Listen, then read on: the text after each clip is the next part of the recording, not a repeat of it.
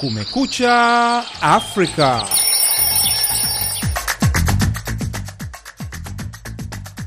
Hii ni idhaa ya Kiswahili ya Sauti ya Amerika, VOA, ikitangaza kutoka Washington DC.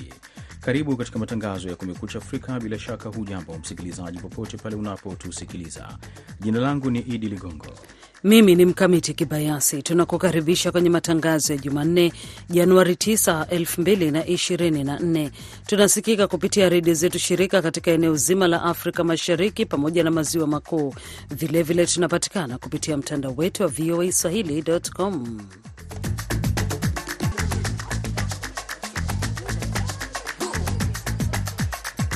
Baadhi ya wachambuzi nchini Jamhuri ya Kidemokrasia ya Kongo wanasema matokeo ya uraisi yaliyotangazwa na tume ya uchaguzi ya nchi hiyo seni yatabaki kama yalivyo, na mwito wa umma kuandamana kuyapinga hautofuatwa.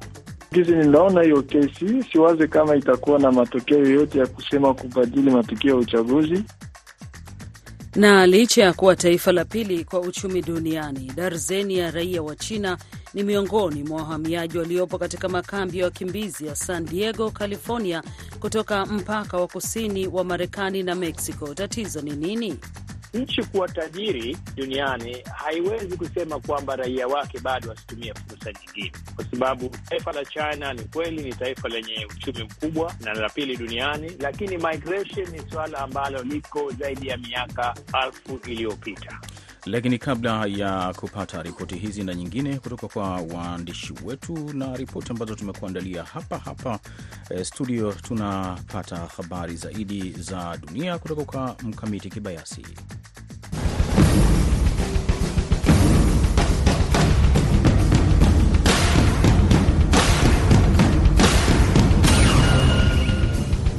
Rais wa Marekani Joe Biden hana nia ya kumfuta kazi waziri wa ulinzi Lloyd Austin baada ya Austin kushindwa kwa siku kadhaa kusema hadharani kuwa amelazwa hospitali na bado hajafichua suala lake la kiafya, White House imeeleza Jumatatu.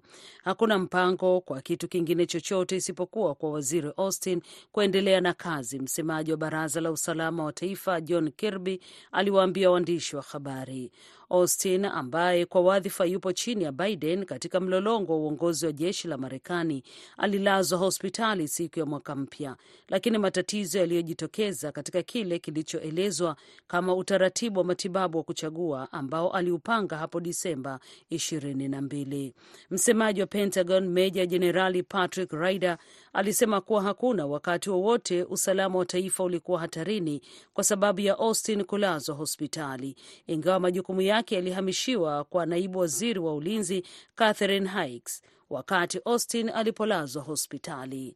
Msemaji wa serikali amesema Austin hana mpango wa kujiuzulu. Maafisa wa White House walikutana Jumatatu na viongozi kutoka sekta ya teknolojia na ulinzi kujadili jinsi ya kuipa Ukraine vifaa vya hali ya juu vya Marekani kama vile mifumo ya angani isiyo na rubani au vifaa vya kutungua makombora na kuisaidia katika juhudi zake za kujilinda dhidi ya Russia, kulingana na wasaidizi wa Baraza la Usalama wa Taifa la Marekani.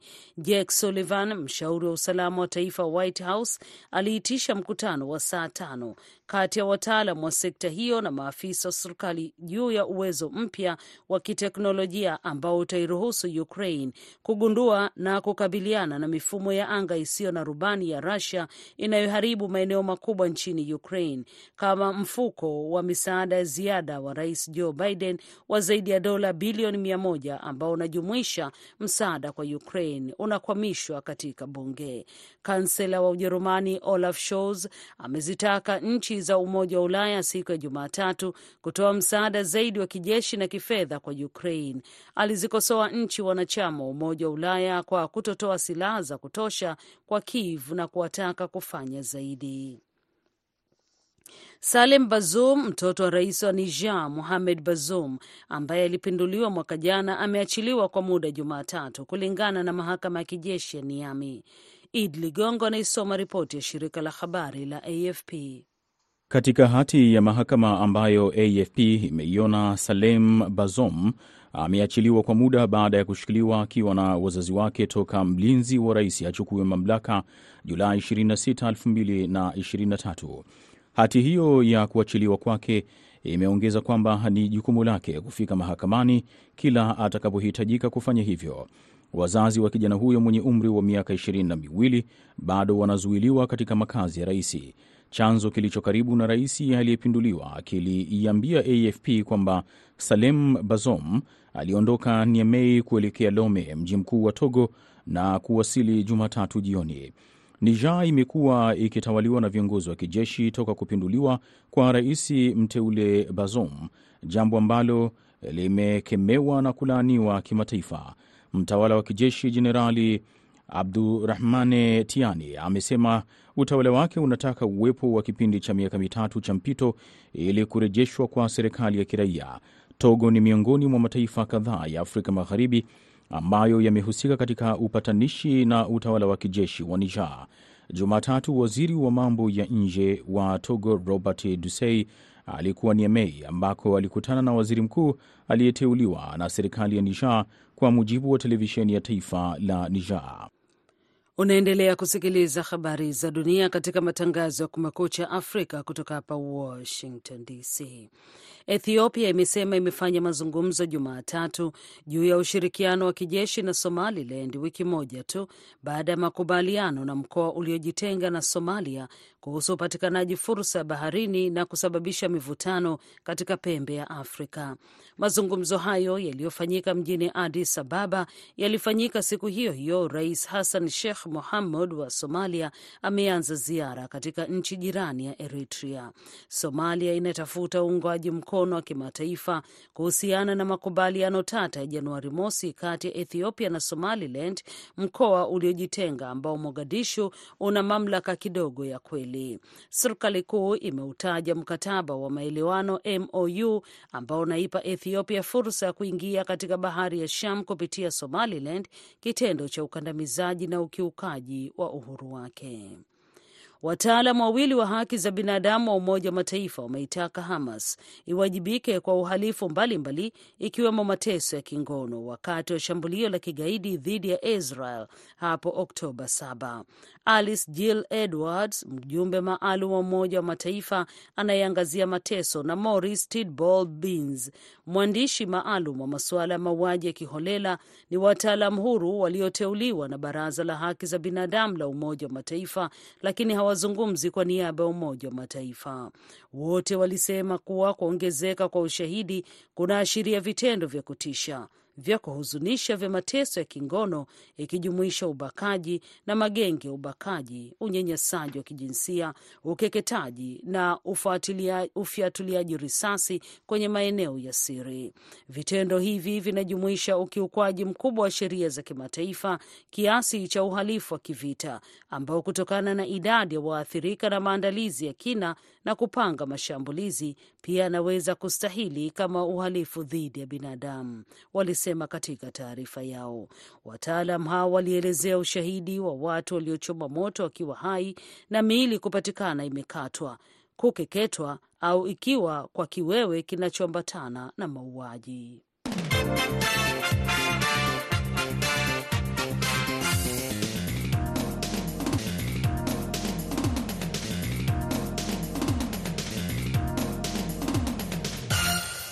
Unasikiliza Kumekucha Afrika ya idhaa ya Kiswahili ya Sauti ya Amerika. Na mara baada ya kusikiliza hizo habari za dunia moja kwa moja, tunaanza kuangalia ripoti na taarifa mbalimbali ambazo tumekuandalia asubuhi ya leo.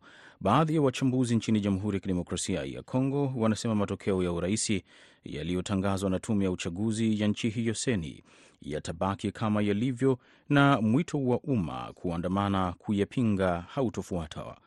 Mwenzangu Abdul Shakur Abud amezungumza na Habet Masomeko, mtafiti wa masuala ya sheria, na kwanza akamuuliza licha ya kuwekwa pingamizi mahakamani, je, kuna mabadiliko yanaweza kutokea?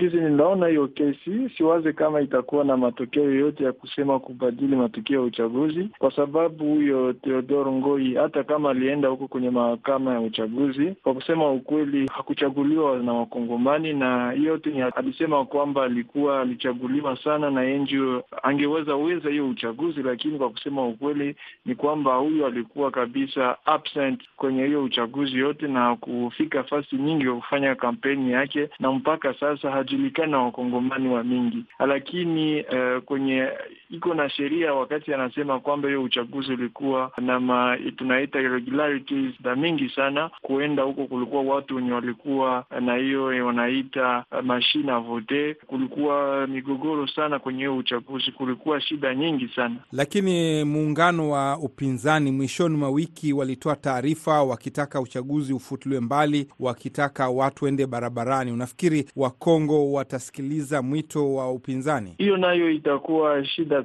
sana, kwa sababu Wakongo wameshachoka na maandamano ya barabarani, na kwa sasa Wakongo hawiko mwiyo hadisi ya kuenda kwenye barabara na kufanya maandamano. Mi nawaza kama wapinzani ndio waliita hiyo wakisema Wakongo waende kwenye barabara mpaka wakatali hiyo uchaguzi, lakini hakutakuwa kitu. Wakongomani wameshachoka sana, kwa hiyo mapambano kila siku yenye hailete suluhisho kwa shida zao. Kanisa Katoliki na Anglikana wametoa taarifa wakiwa na wasiwasi na matokeo ya uchaguzi. Hudhani hiyo pia itaweza kuleta mabadiliko au kufanya mageuzi fulani? Hiyo hakuna mabadiliko yenye italeta, kwa sababu unajua kwamba kutoka huko mwakani 2016 kanisa ya Katoliki na hiyo Anglikani ilikuwa tena ikiingia mwiyo tuliita huko maongezi ya wapinzani na rejime ya Joseph Kabila, lakini kanisa haikuweza kupata suluhisho kwa hiyo tatizo, na mpaka hiyo miaka wakongomani hawana tena confidence kwenye eh, kanisa Katoliki na hata Waanglikani. Ni kusema kwamba eh, ndio wamefanya hiyo mwito, watakuwa na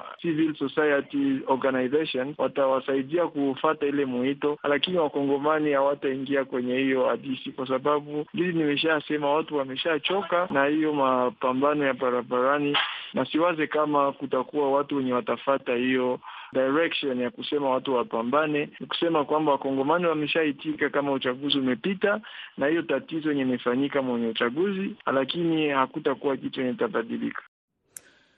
Ni Habert Masomeko akizungumza na Kumekucha kutoka Goma, Jamhuri ya Kidemokrasia ya Kongo.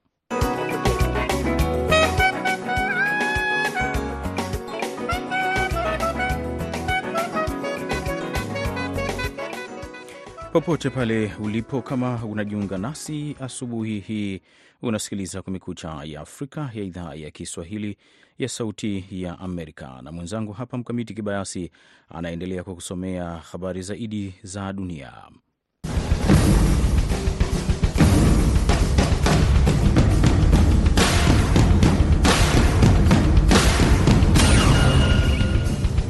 Waziri wa mambo ya nje wa Marekani Anton Blinken amesema Jumatatu viongozi wa Mashariki ya Kati wamedhamiria kuzuia mgogoro wa Gaza kuenea na kwamba kuna utambuzi mpana juu ya haja ya kuweka njia ya kisiasa kwa Wapalestina. Ukingo wa Magharibi na Gaza zinapaswa kuungana kuwa chini ya utawala wa Palestina, Blinken aliwaambia waandishi wa habari katika uwanja wa ndege wa Al Ula nchini Saudi Arabia. Mustakbali wa eneo hili unahitaji kuwa moja mwingiliano, sio mgawanyiko na sio migogoro, alisema Blinken, akiongeza ili hilo litokee, tunahitaji kuona kuanzishwa kwa taifa huru la Wapalestina. Iran ina matumaini kuwa matatizo ya kiufundi yanayowazuia Waislamu wa Iran kufanya hija ya umra nchini Saudi Arabia yatatatuliwa hivi karibuni. Msemaji wa wizara ya mambo ya nje Nasir Kanani amesema Iran awali ilitangaza mwezi Disemba kwamba mahujaji wa kwanza wa umra watasafiri tarehe 19 Disemba kufuatia makubaliano kati ya Tehran na Riyadh kuruhusu hija kufanyika baada ya kusitishwa kwa miaka minane. Hata hivyo, safari hii ya ndege na nyingine zinazofuata zilifutwa kutokana na Riyadh kushindwa kutoa vibali muhimu vya mwisho kwa ajili ya kuingia kwa ndege za Iran katika viwanja vya ndege vya Saudi Arabia. Hasim Kurbanali, msemaji wa Iran Air, ameiambia televisheni ya taifa mamlaka husika zimefahamisha kuwa ni suala la kiufundi tu na kwamba hakuna mzozo wa kisiasa kwa kuwa makubaliano ya pande mbili kuhusu hija ya umra yameimarishwa vizuri na Saudi Arabia imejizatiti kwa hilo. Kanani alisema wakati wa mkutano na waandishi wa habari kwa njia ya televisheni siku ya Jumatatu. Saudi Arabia haikutoa tamko lolote kuhusu suala hili.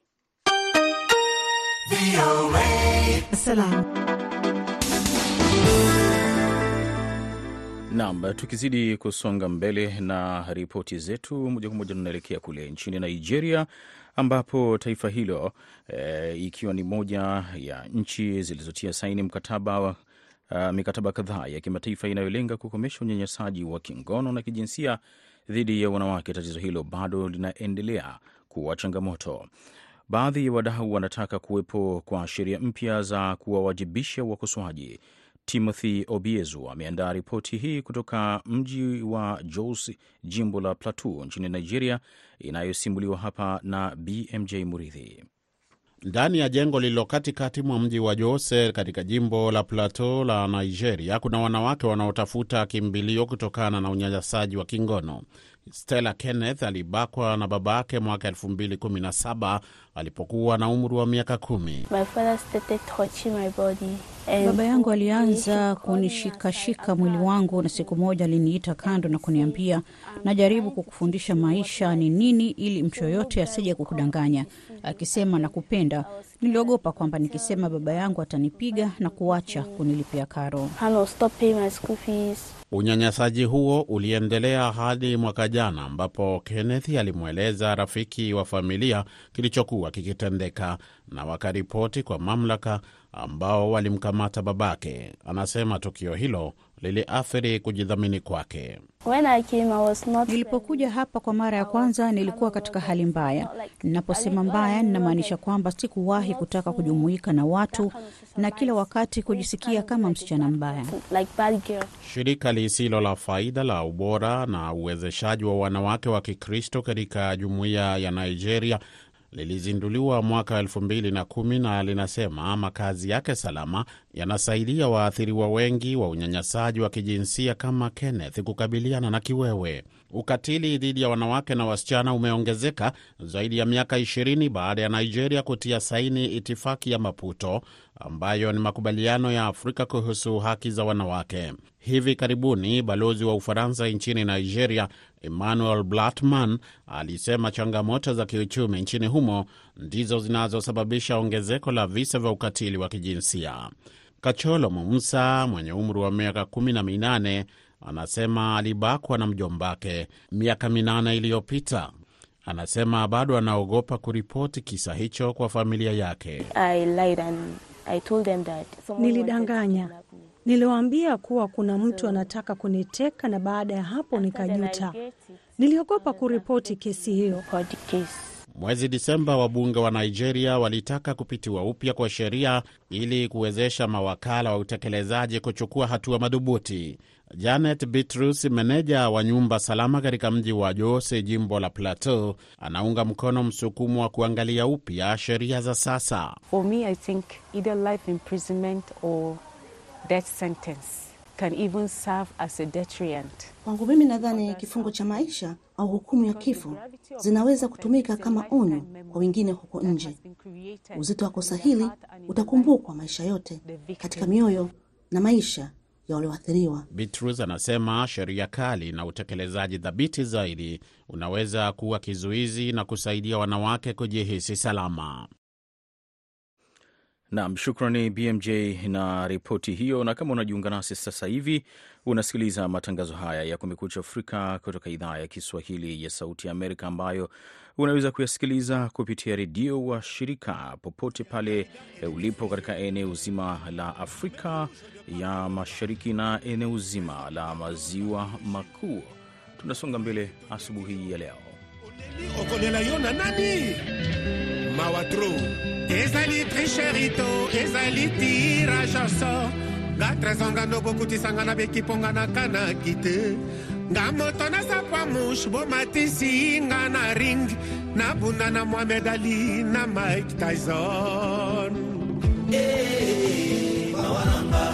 Rumba na rumba. Allez le père céleste nikes bayaka. Fils edungu le styliste. Oyebinga na quartier babengakanga bangokoka yanga makasi atobuna nazwa eh? na bunda na mai eske nakotenir mama eh, eh. koyima biala moïse hein? selo déclarant. Champion. Na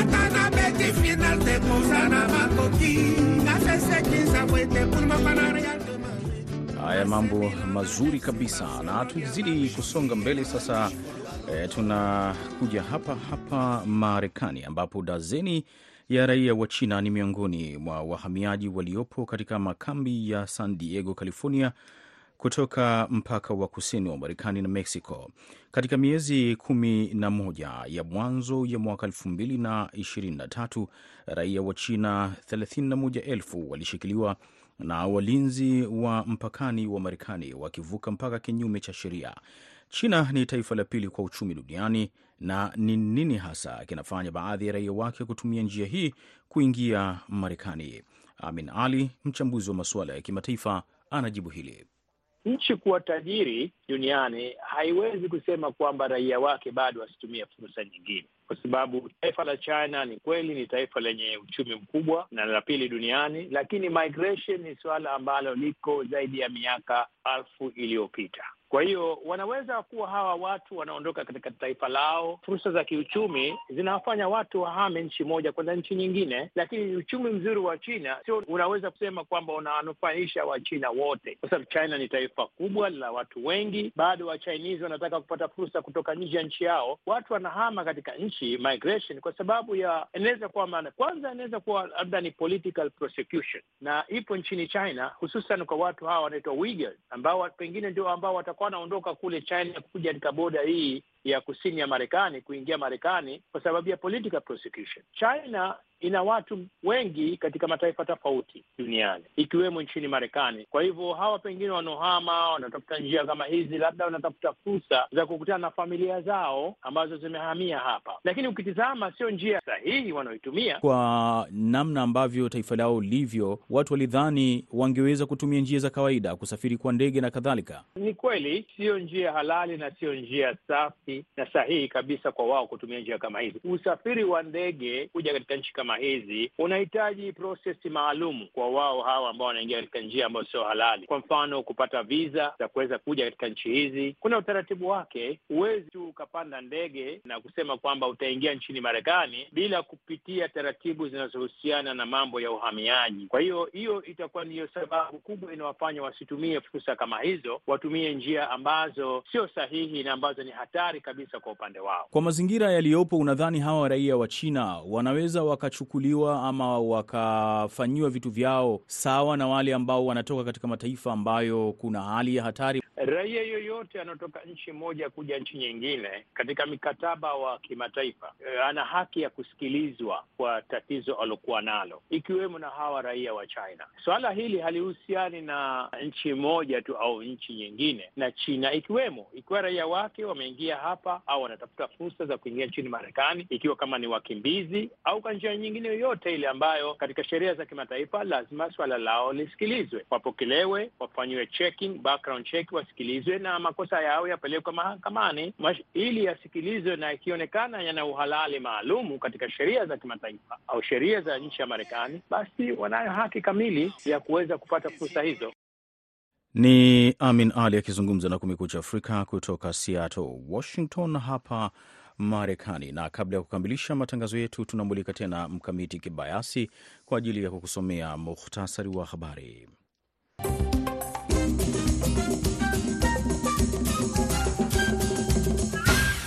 Rais wa Marekani Joe Biden hana nia ya kumfuta kazi waziri wa ulinzi Lloyd Austin baada ya Austin kushindwa kwa siku kadhaa kusema hadharani kuwa amelazwa hospitali na bado hajafichua suala lake la kiafya, White House imeeleza Jumatatu. Maafisa wa White House walikutana Jumatatu na viongozi kutoka sekta ya teknolojia na ulinzi kujadili jinsi ya kuipa Ukraine vifaa vya hali ya juu vya Marekani kama vile mifumo ya angani isiyo na rubani au vifaa vya kutungua makombora na kuisaidia katika juhudi zake za kujilinda dhidi ya Russia, kulingana na wasaidizi wa Baraza la Usalama la Taifa la Marekani. Salem Bazoum, mtoto wa rais wa Niger Mohamed Bazoum ambaye alipinduliwa mwaka jana, ameachiliwa kwa muda Jumatatu, kulingana na mahakama ya kijeshi ya Niamey. Ethiopia imesema imefanya mazungumzo Jumatatu juu ya ushirikiano wa kijeshi na Somaliland wiki moja tu baada ya makubaliano na mkoa uliojitenga na Somalia kuhusu upatikanaji fursa ya baharini na kusababisha mivutano katika pembe ya Afrika. Wataalam wawili wa haki za binadamu wa Umoja wa Mataifa wameitaka Hamas iwajibike kwa uhalifu mbalimbali ikiwemo mateso ya kingono wakati wa shambulio la kigaidi dhidi ya Israel hapo Oktoba saba. Waziri wa mambo ya nje wa Marekani Anton Blinken amesema Jumatatu viongozi wa Mashariki ya Kati wamedhamiria kuzuia mgogoro wa Gaza kuenea na kwamba kuna utambuzi mpana juu ya haja ya kuweka njia za kisiasa kwa Wapalestina.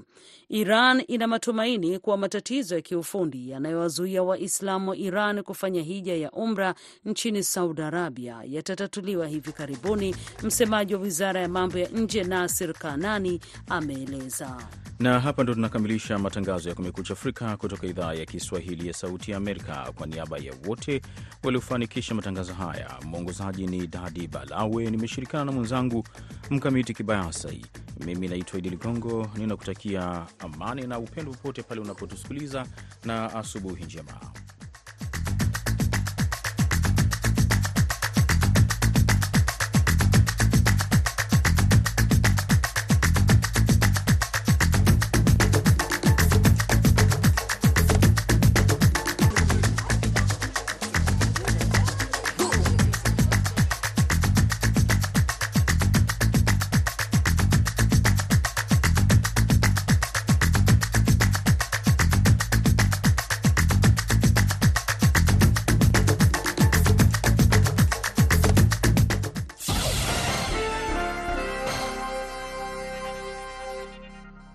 Ifuatayo ni tahariri inayoelezea mtazamo na maoni ya serikali ya Marekani.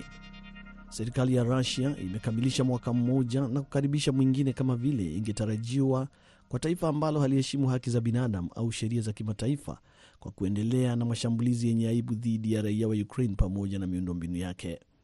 Kwa hakika, kulingana na naibu katibu mkuu wa Umoja wa Mataifa kwa ajili ya Mashariki ya Kati, Asia na Pacific kwenye vitengo vya kisiasa na maswala ya kurejesha amani na operesheni ya amani, Khalid Kairai, mashambulizi yanaendelea kuongezeka. Hapo Disemba 27 Rusia ilifanya mojawapo ya mashambulizi makubwa zaidi ya anga tangu kuanza kwa uvamizi kamili wa Ukraine wa Februari 2022 kwa kurusha jumla ya droni 158 pamoja na roketi dhidi ya Ukraine.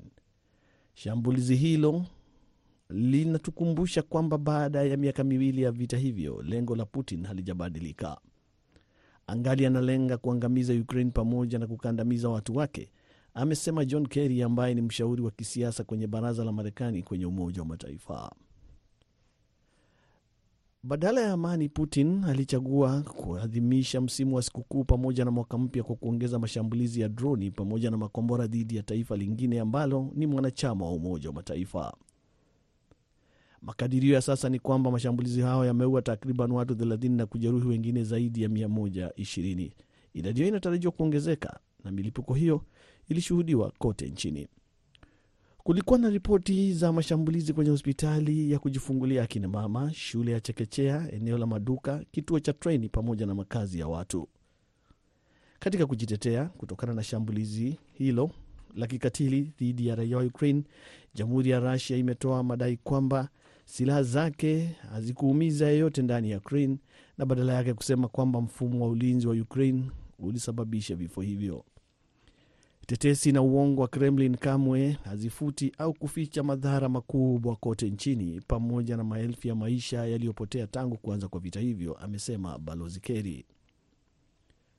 Shambulizi hili ni onyo lingine kuhusu cha kutarajia linalotuonyesha ni kwa nini jumuiya ya kimataifa inahitaji kuendelea kuunga Ukraine mkono, linalotuonyesha ni kwa nini jumuiya ya kimataifa lazima iendelee kushinikiza Rusia kuacha uvamizi wake na mara moja kuondoa vikosi vyake kwenye eneo la Ukraine linalotambulika kimataifa. Marekani inasimama na Ukraine na itaendelea kuitisha uwajibikaji kutokana na ukatili uliotekelezwa na maafisa wa Rusia pamoja na vikosi vinavyopinga watu wa Ukraine, amesema Balozi Kerry. Hatutatelekeza kamwe watu jasiri wa Ukraine ambao sasa hivi wanapigania uhuru wao na taifa lao. Hiyo ilikuwa tahariri inayoelezea mtazamo na maoni ya serikali ya Marekani.